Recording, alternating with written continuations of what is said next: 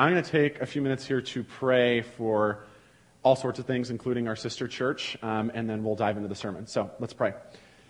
Jesus, um, we thank we are so thankful that you um, let us do so many cool things, um, like travel the world and share you with people.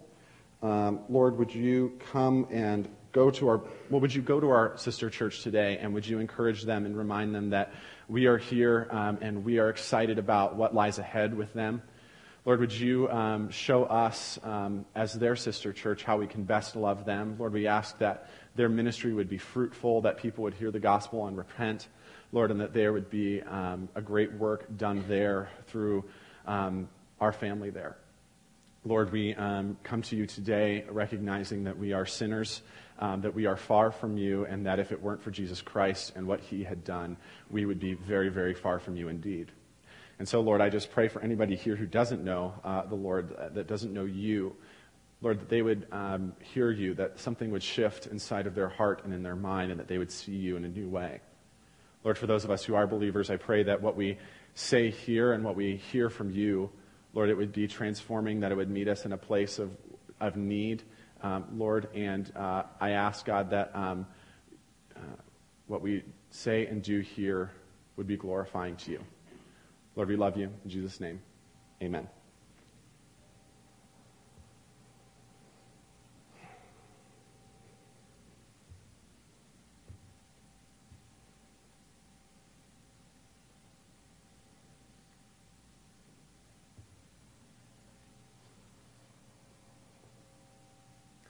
They say silence is golden.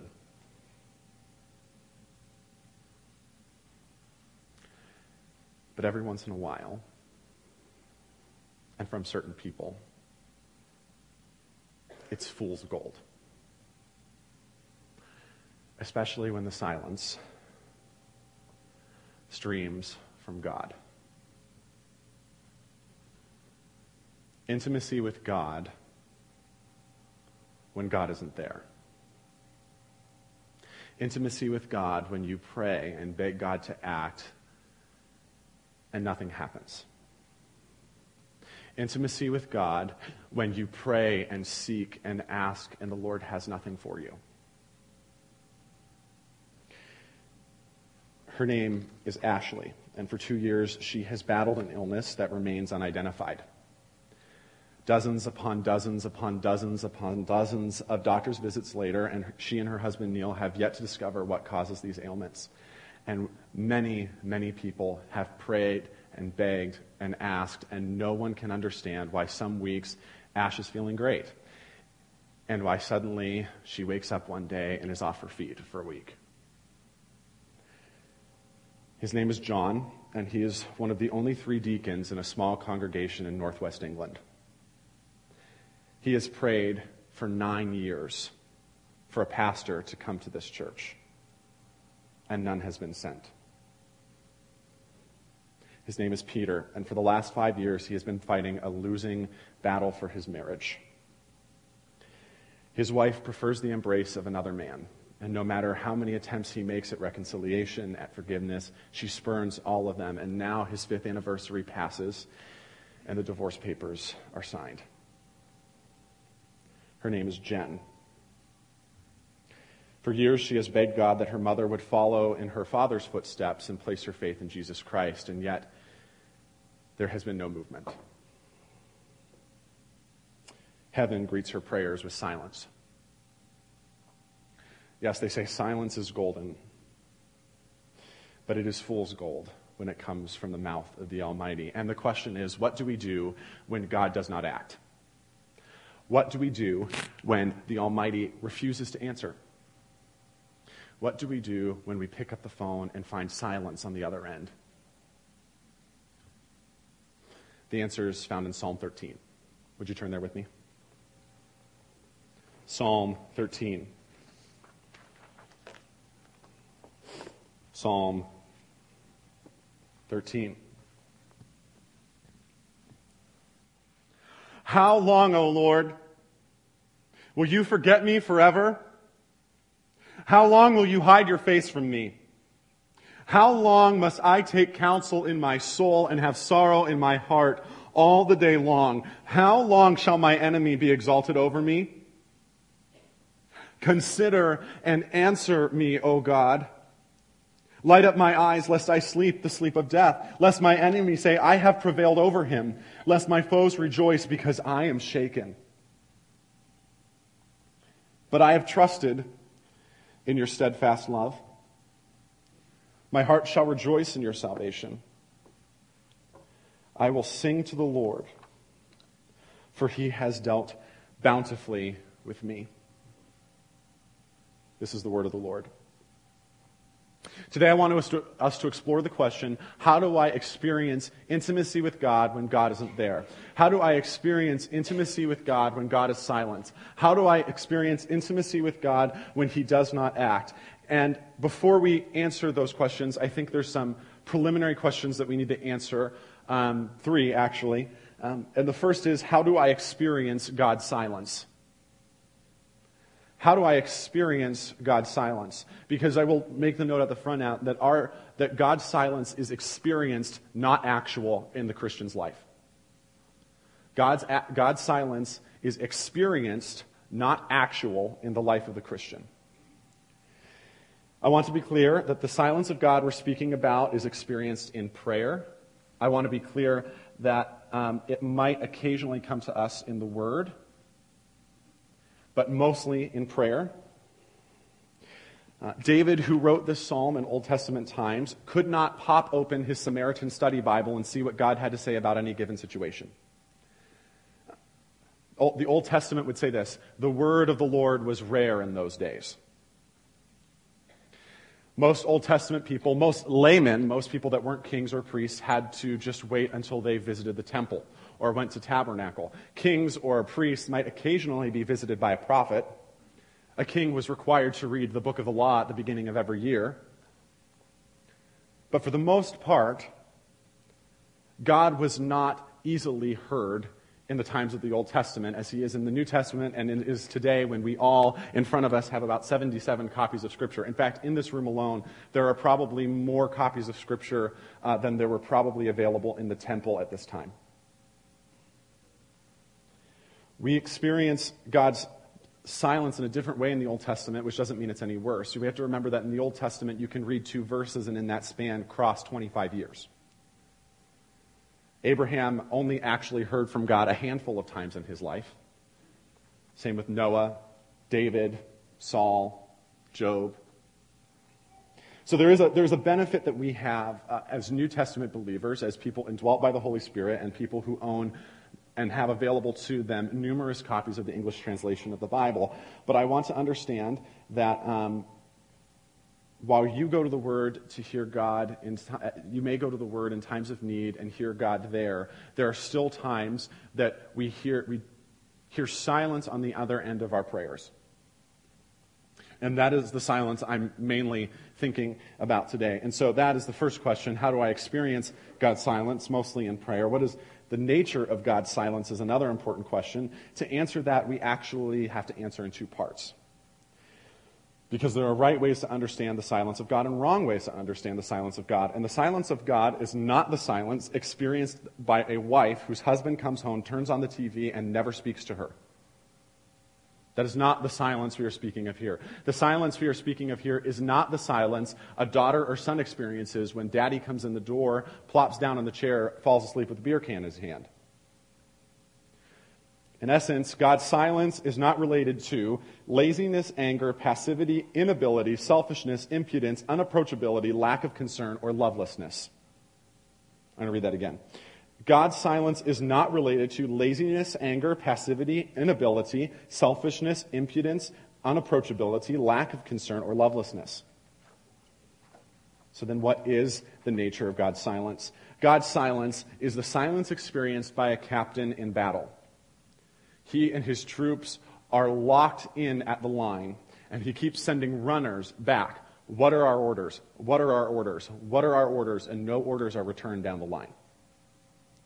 It is the silence experienced by a basketball team when the, the, players keep looking to the coach to call a timeout and he doesn't and lets them keep playing. They want to know what's going on. They need to understand what, the, what in the world is going on with the situation at hand, and the coach is not responding. God's silence does not spring from selfishness or laziness. Instead, God's silence is reasoned, measured, considered, purposeful, and sanctifying. And then lastly, what are the reasons for God's silence? And then we'll get into the text. Um, God's silence is purposeful. So I want to talk about some reasons that the scriptures present as God's silence. First, that the silence of God can be caused by ongoing sin in the life of a believer. There are some lament psalms that talk about, God, why are you far from me? And then in the text, the psalmist will confess to a sin. The, in our text today, in the, in the silence I'm speaking of, does not directly refer to silence experience because of ongoing, unrepentant, unconfessed sin in your life. Although you may be experiencing silence from God for that reason. The silence of God can also be caused by silence of the believer. Simply put, um, if you aren't talking to God, it doesn't surprise me that you're not hearing anything from God. Third, the silence of God can be because there is no need for God to say anything. Many times we do this thing where I need to know what God's will is for my life. I need to know what God's will is for my life. I need to go what God's will is for my life. High schoolers, you are like especially prone to this. I need to know, and like, it's God, should I get a job at Oberweis or should I get a job at, at, at um, Taco Bell? And you pray and you pray and God doesn't answer. And the frank reason is because God doesn't care where you work as long as it doesn't violate righteousness. Go and do. There's a wonderful book. Andrew, I gave it to you. It's called Just Do Something. And I realized, side note, after I gave you that book, I thought, hmm, I wonder if she's going to think that I think she's lazy. Not what I thought. It's a wonderful book about the will of God, and it's just, just do something. A lot of times, God will just not really say a whole lot. Not because he doesn't care or because he's lazy, because he wants to leave it up to you. The silence of God can also, though, be caused by a test or trial. I was really instructed in this uh, by all things a tweet. Um, and those of you know I'm frantically finishing a book on social media and my general disdain for it. If you wouldn't mind praying for me, tomorrow is my deadline, so I need to like frantically finish chapter two and send it off to my editor before like end of day tomorrow. I hope he's okay with getting it at five because that's when he's getting it. So, um, so a tweet, of course, right? And, and Rick Warren wrote this. The teacher is always silent when the test is given. The teacher is always silent when the test is given. And while at first I thought this was flippant, I decided that it's very true. Um, that uh, God may be silent as He is stepping back and watching how you are going to handle the adversity or the test or whatever it is in your life. And I think in part that's some of the silence I'm looking at. And then the fifth kind of silence is silence from some kind of oppression, where you are under oppression, attacked, as, this, as the psalmist says throughout this text, and he feels like God isn't coming to save him. That would be the final kind. And so, in reality, anybody in this room could experience, be experiencing one or multiple or all of the forms of silence experienced in this, but the text primarily has in view silence from God when you need saved from some kind of predicament in your life. But here's what we must ultimately remember that for believers, God works out all things for good. God's goal in the life of the believer is the highest good for that person. Secondly, we also have to remember that God's will for the believer, if we are wondering what God's will was, I can answer 98.9% of it right now. 1 Thessalonians 4 3, His will is for our sanctification. God's will is for our holiness. And so, on some level, the silence you experience, regardless of what kind it is, is intended to make you grow as a believer in Jesus Christ. It is intended to make you grow. The test, the teacher is always silent after the test is distributed. So, in review, the silence of which we speak today is a silence found when we ask God to do something or say something and he does not respond. His silence is not rooted uh, in selfishness or laziness or hate. His silence is rooted in planned, considered, sanctifying forethought. And while there are many reasons for God to be silent, his silence is always for our good. So let's look at the text then, back to Psalm 13. This is the fun part. Um, short text, many things to say. Uh, the text is basically organized into three movements. Verses 1 through 2 are, uh, are protest. Verses 3 and 4 are prayer.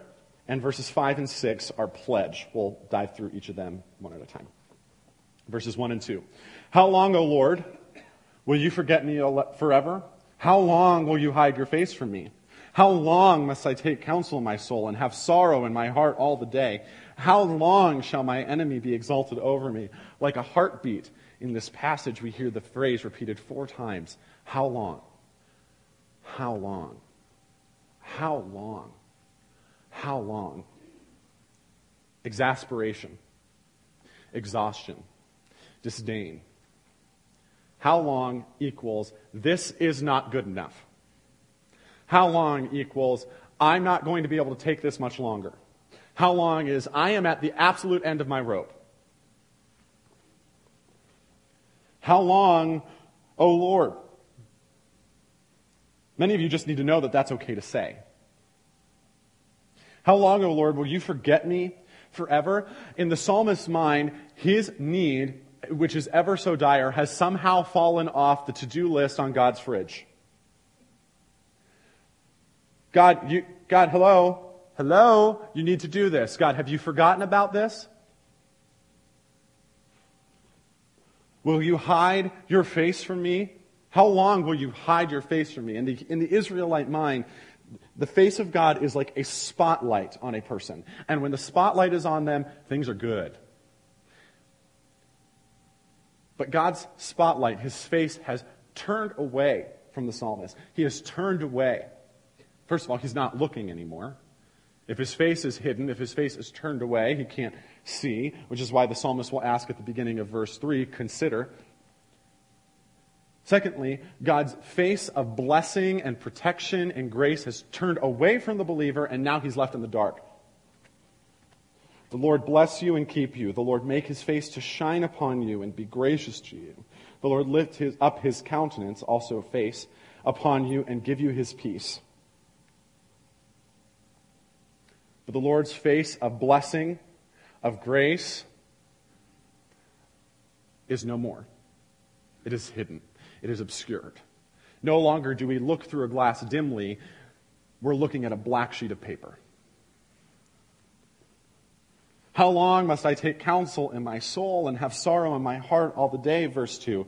We all know this feeling. This is the hamster wheel we get on in our minds and run, run, run over and over and over. Lord, what am I going to do about this? I don't have the money to pay for this. What am I going to do? My son is just out there doing this crazy thing. What am I going to do? She's not getting better. What am I going to do? He says, I must take counsel in my soul. And I picture in my mind's eye walking, pacing inside your heart, pacing and fretting and wringing your hands and have sorrow in my heart at the very core of his at the very core of his being in his heart he has only sorrow and it's there all the day. It does not end. There's not a minute that doesn't go by that he's not thinking about the problem before him. How long shall my enemy be exalted over me? Ah yes. You can't have a lament psalm without an enemy almost always. Note that the importance of the enemy is not in the enemy's identity. It's just in the enemy's presence. It's not important, oh, who is it? Is it, is it a person? Is it a, is it a disease? Is it a financial thing? Is it, da, da, da. it doesn't matter who. You can fill in the blank on whatever your enemy is. The problem is, Lord, this thing is going to be exalted over me. How long? How long? How long how long? Protest. The prayer of a righteous man or a righteous woman is often filled with protest. But notice that it does not stop at protest, it moves to prayer, requests in verses 3 and 4. Consider and answer me, O Lord my God. Light up my eyes, lest I sleep the sleep of death, lest my enemy, enemy say, I have prevailed over him lest my foes rejoice because I am shaken.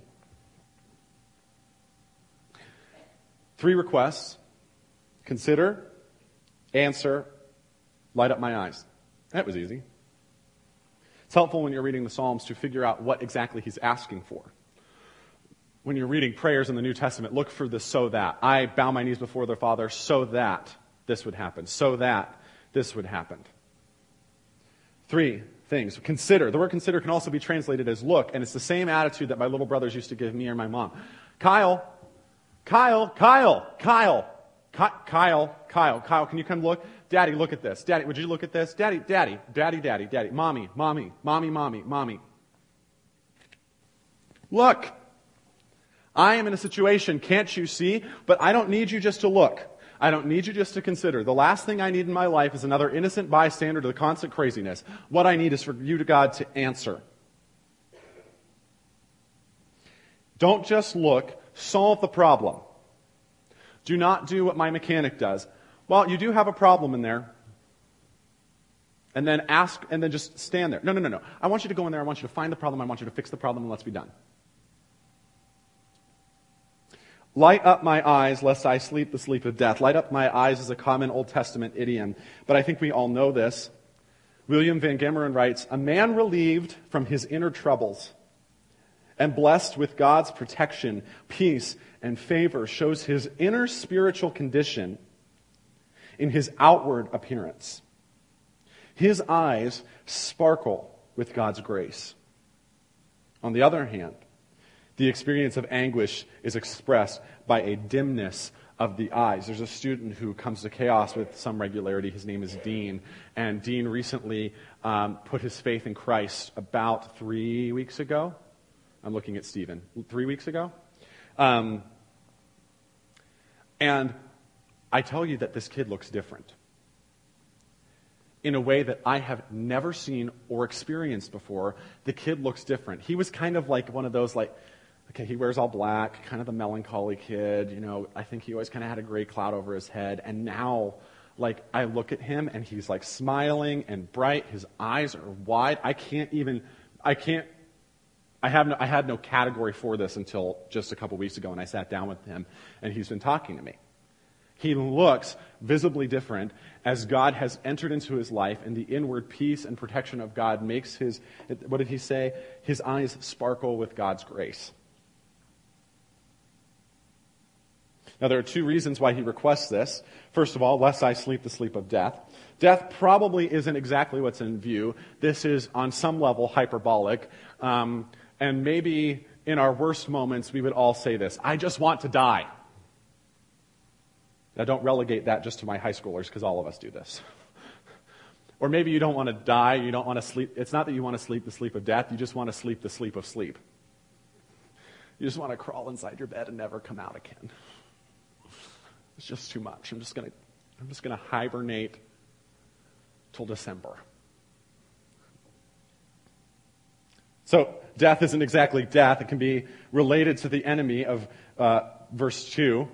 But he also doesn't want this so that his foes rejoice because I am shaken. Constantly in the Israelite mind, constantly in this psalmist mind is the idea that God, if this trial, if in this trial I fail, if I am shaken, this could be translated, if I fall, your fame will be on the line. It's not entirely about me and God. This is also about your reputation. John Calvin writes that it would be, an, it would be a thing ill becoming the character of God were he to abandon his servant to the mockery of the ungodly. God, my problems aside, my reputation aside, if I fall, if I am abandoned to the godly, you are not going to seem as great as you are. This is the plea of Moses when they are leaving, and God gets so fed up with the Israelites that he decides, I'm just going to kill them all and we're going to start again. And, and, and Moses says, God, then what will people say? Then what will people say about you? Your greatness will not be made manifest in us because in our brokenness and in our tragedies, God's name is made most famous when he delivers us out of them. Which is why God's tagline in the Old Testament is, I am the Lord your God who brought you up out of the land of Egypt. We consider Jennifer Aniston or this movie star or that music person famous because of this album or this work. Da Vinci's works, we think of Da Vinci as famous. All of Da Vinci's works pale in comparison to I am the Lord your God who brought you out of the land of Egypt. This is the stamp of approval of God's glory and God's majesty, and it cannot be denied, but God, if you let me fall inside of this tragedy. Now, the interesting thing is that this is generally where most of us hang up the phone. When we pray in the midst of trial, we generally halt at the end of, This is what I want you to do. We pray and say, God, I'm really upset about this situation, and this is, this is what I need you to do. Amen. About my day. The psalmist has two more verses for us. But I have trusted in your steadfast love. My heart shall rejoice in your salvation. I will sing to the Lord because he has dealt bountifully with me. Very few of us can get from how long, O Lord, will you forget me forever to I will sing to the Lord because he has dealt bountifully with me. And in the beginning of verse 5, we encounter the most important word in the scriptures, and the word is but. I'm looking at Deanne. Um, but, I've always wanted to preach a series, and I think I'm going to do it in youth group called Big Butts of the Bible. Really badly. It's coming. Oh, you just wait, you guys. But I have trusted in your steadfast love. My heart shall rejoice in your salvation. I will sing to the Lord because he has dealt bountifully with me. His words move from protest, frustration to prayer to trust in the Hesed, the, the steadfast love of the Lord. The steadfast love of the Lord, his Hesed. That is like the crowning jewel of all of God's character. His faithful, loyal love unshakable, unmovable. And it is in this that I have trusted. And because I have trusted in your steadfast love, my heart shall rejoice in your salvation. Because of this past, because of this past thing, I will, I will rejoice in your salvation. And I will sing to the Lord, verse 6, because of in the past you have dealt bountifully with me. And so, here I'm going to nerd out for a minute. Hebrew poetry often practices something called chiasm, or chiastic structure. And it's generally A, B, B prime A, or A, B, B prime A. And the swing is in the middle. The most important parts are in the middle. And notice it goes past, future, future, past. But I have trusted in your steadfast love. And because he has dealt bountifully with me, my heart shall rejoice in your salvation, and I will sing to the Lord.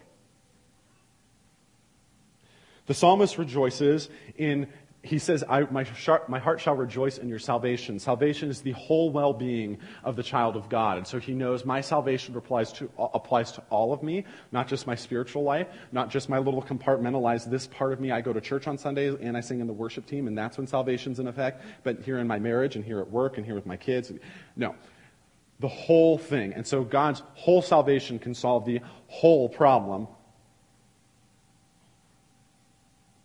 I will sing to the Lord because he has dealt bountifully with me. And so this is what happens. He is able to pledge to the Lord, to promise the Lord, to make a commitment to the Lord of how he will go forward in light of his situation based on the, based on the past character and actions of God. Let me say that again. The psalmist is able to say, despite my present situation, I know how I will go forward because of who you have been and what you have done. He decides to act faithfully. Now, here's what a lot of us would like to do. A lot of us would like to do is do versus do uh, protest and pray. Say, God, I'm really upset about this. This is what I want you to do. I pray and you don't do it. And so I'm going to react like a 13 year old girl who doesn't get her best friend, doesn't text her back. And so I'm going to pout and write nasty things on Facebook and I'm going to do whatever the heck I want. Forget obedience. Forget faithfulness. No, I'm going to punish you, God, because you haven't done right by me. He doesn't do that. He chooses to respond faithfully because he knows of the Lord's steadfast love, because he knows the salvation, because he knows that the Lord has dealt bountifully with me. And what I suddenly learned from this is that maybe when in the middle of a trial, it's not so much I should be trying to figure out what God is doing, but actually that is the time to count your blessings and figure out this is how God has worked in my life in the past. So most likely, this is how God is going to move in the future. And this is the New Testament's view of the entire Old Testament. This is the Israelites' mind view on all of God. We can know what God will do in the future because of what he has done in the past. And so this is, this is the big idea. This is the major point.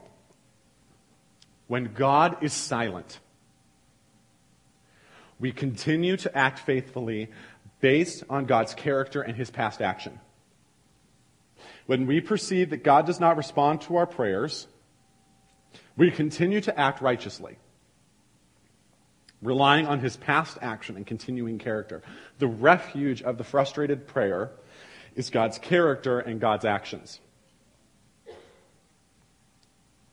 The book of Esther tells a story of a young girl ripped from her home and forced essentially to be um, a concubine slash wife slash sex slave to the Persian king.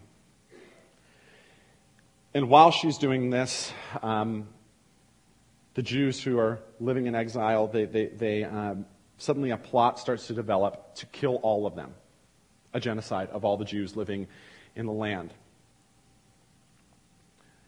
a man comes to Esther and says, Who knows that you might have been brought to the kingdom for such a time as this? And she decides to go before the king, unannounced and unasked for, which is punished by penalty of death, and beg for the beg for the salvation and freedom of her people. And she does it, and her people are saved. She lays all of her life down, all of it, in order to try to save her people. But the interesting part about the book of Esther is God does not play a role in the narrative.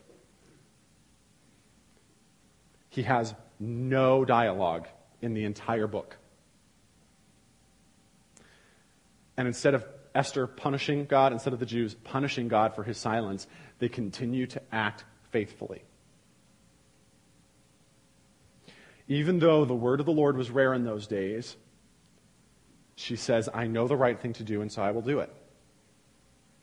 And this is the choice that Neil and Ashley and John and Peter and Jen have had to make and have had to make over and over and over again. Instead of spiting God for his silence, they have chosen to be obedient. And I can tell you, um, Neil and Ash, they actually set Steph and I up, and they are. Um, we actually had a conversation probably within the first three months of us dating, like who's the most, who are the most like impacting, influential people in your life. And I think we both said Neil and Ash because the way that they have endured in trial uh, is I don't want to say inspiring because that's like what we say about movies. I mean, it is, it is incredible.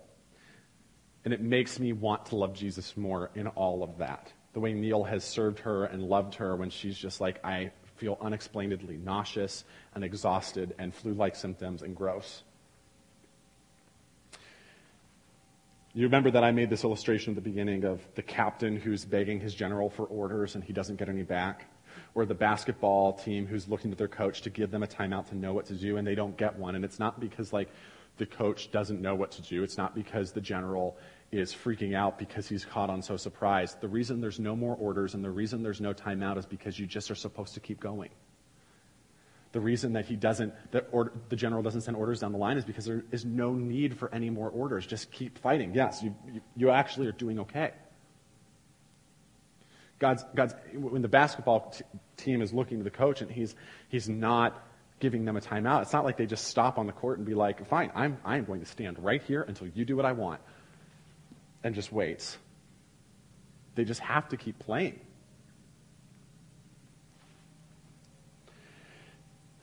And many of us would rather do otherwise. We would punish God by sinning, doing what, what is right in our own eyes, to go, to the Almighty and say, look, fine, I'll do it my way. Our application is that we need to choose to live faithfully in the light of God's silence.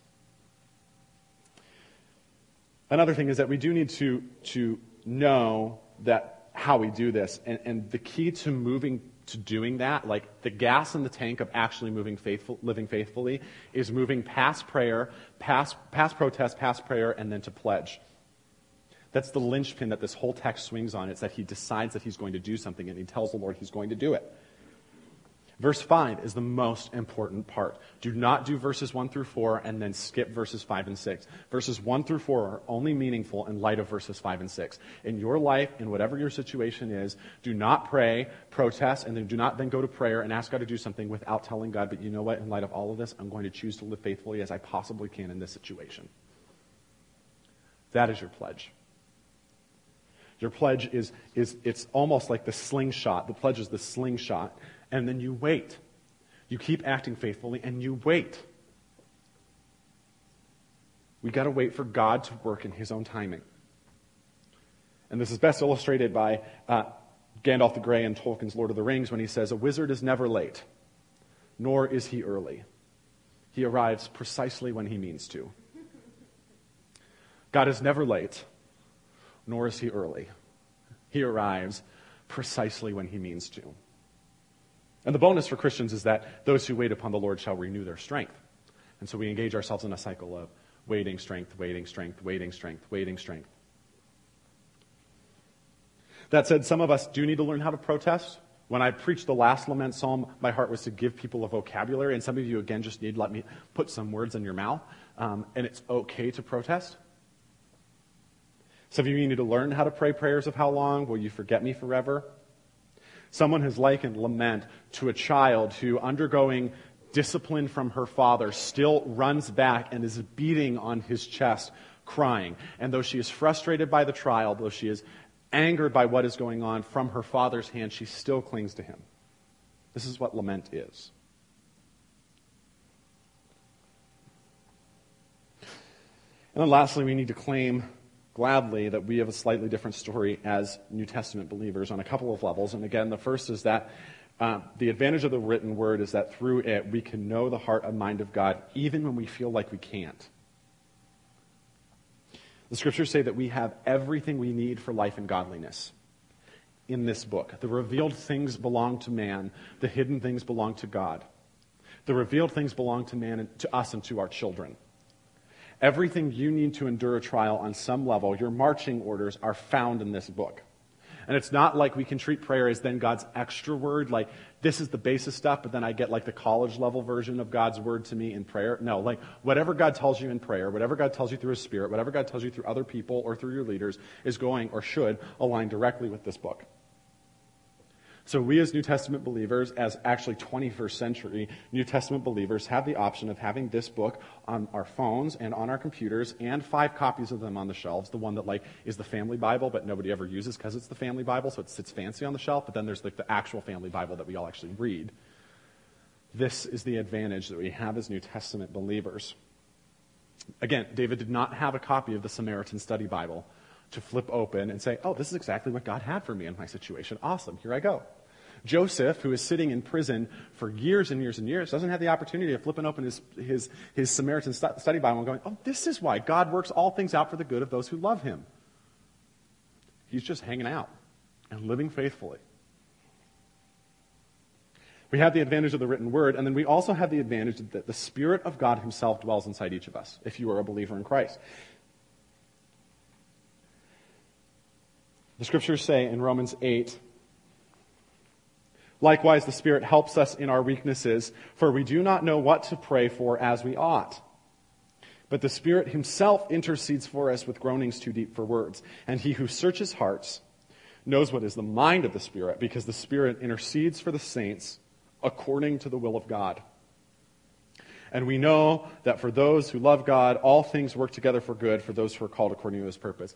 The Spirit of God has a directed, intentional, purposeful, planned, ongoing prayer ministry for you. So that when you don't know what to pray, so that when God is silent and you don't know how to respond, there is constant divine dialogue about whatever situation you are in. And the ultimate end of that is we know that for those who love God, all things work together for good. The outcome of the Spirit's prayer ministry in each of us is things working out for good.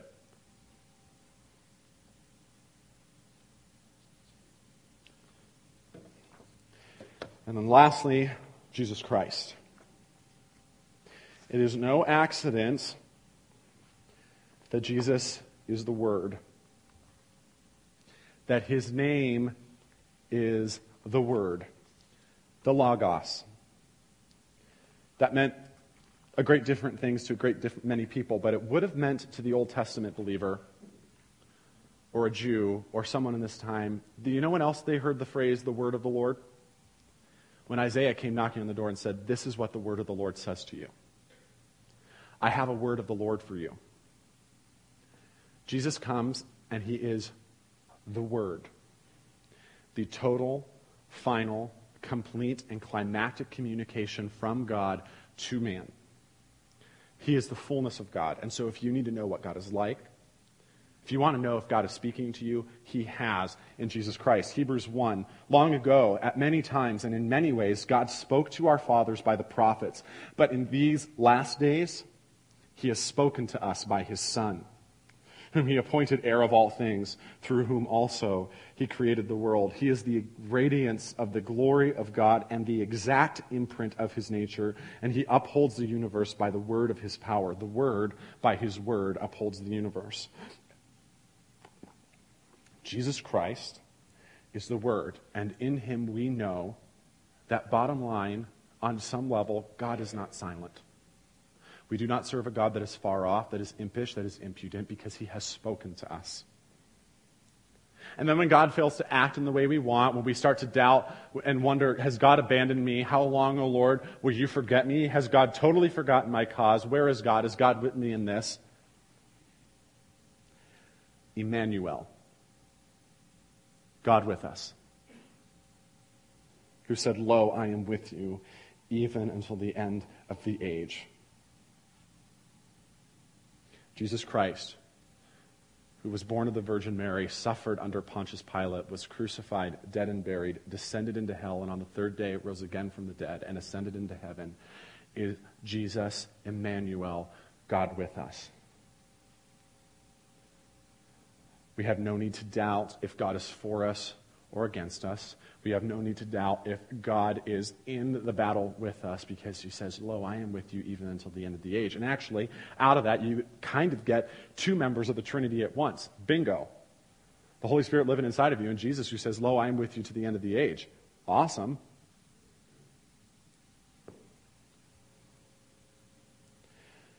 What we must remember is that we must be faithful that in the response, how, this is how we find intimacy with God when God isn't there. You do the right thing. You be faithful. You act. You live in accordance to what you know. Walking by the Spirit and remembering that there is a God who is on our side, and his name is Jesus Christ. How fitting is it that we're going to do communion today and remember all of these things? I'm going to pray and then we'll transition into that. Jesus, um, we have heard your words to us. Seek the Lord while he may still be found. I prayed to God and he answered me and delivered me of all my fears.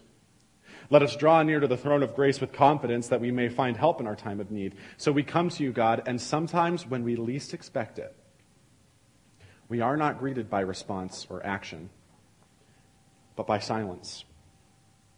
We seek you, and you can't be found.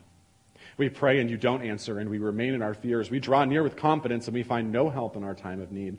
God, we have come to expect silence from a spurned friend or a betrayed lover, but not from you. You are the God of faithfulness and action and of power. You are the God who answers prayer, except when you don't. It is in these deafening silences and these pregnant pauses that we are at once incredibly dismayed and profoundly disappointed. Where were you, God? Suddenly, we realize that we have equated your faithfulness with the reliability we seek in cars and appliances. We want to press a button and for it to work. We want you to, to pray and see you act, move, speak, and save. Forgive us, God, for seeing you as a kind of divine slot machine, prayers in, answers out. Help us to see your silence and stillness as a kind of nearness, for you are never far from any of us. As a friend who sits silently in a room makes her presence very known, so your silence makes your presence somehow more tangible, more real, more noticed. We pray this in the name of Jesus, who experienced your silence so we could hear you speaking. Amen.